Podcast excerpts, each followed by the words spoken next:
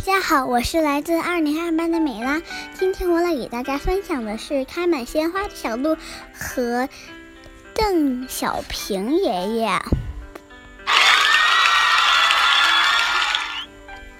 邮递员黄狗在门口喊：“鼹鼠先生，您的包裹。”原来长颈鹿大叔给鼹鼠先生寄来了一个包裹。鼹鼠先生赶紧骑着摩托车到邮局去领包裹。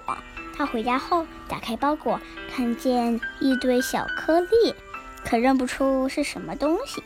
鼹鼠先生拿着包裹来到松鼠太太家，他问松鼠太太：“长颈鹿大叔寄来一个包裹，请您看看是什么东西。”松鼠太太拿过来一看，里面空空的，什么也没有。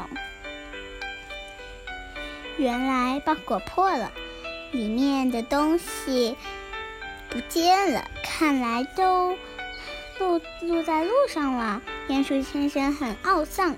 春天来了，鼹鼠先生要去松鼠太太家做客。啊，往春往松鼠太太家门家的路成了一条开满鲜花的小路。鼹鼠先生路过刺猬太太家，正巧刺猬太太就走出门，看见一大片绚丽多彩的花，她惊奇地说：“是谁在我家门前种的花？多美呀！”鼹鼠先生回答：“我不知道。”鼹鼠先生经过狐狸太太家，正巧狐狸太太走出去。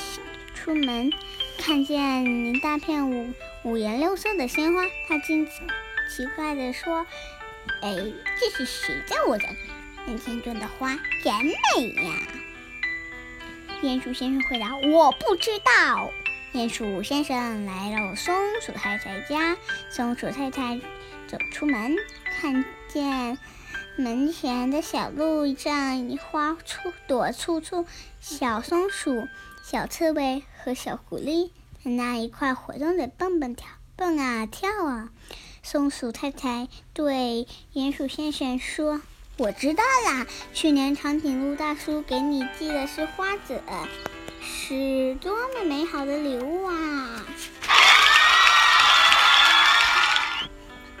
现在我要给大家分享的是第四课：邓小平爷爷植树。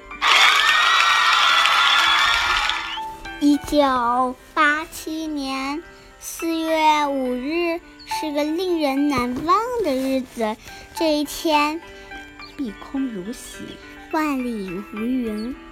在北京天坛公园植树的人群里，八十三岁高龄的邓小平爷爷格外引人注目。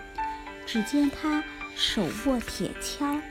兴趣勃勃地挖着坑树坑，额头已经满是汗珠，忍不肯休息。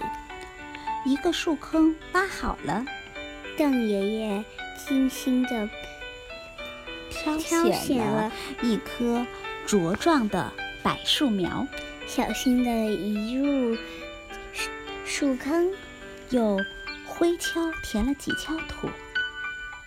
他站起。到几步外之外仔细看了看，觉得不很直，连声说：“不行，不行！”他又走上前面，把树苗扶正，一棵绿油油的小树扎好了，就像战士一样笔直地站在那里。邓爷爷的脸上露出了满意的笑容。今天，邓小平爷爷亲手制种的柏树已经长大了，成了天坛公园里一处美丽的风景。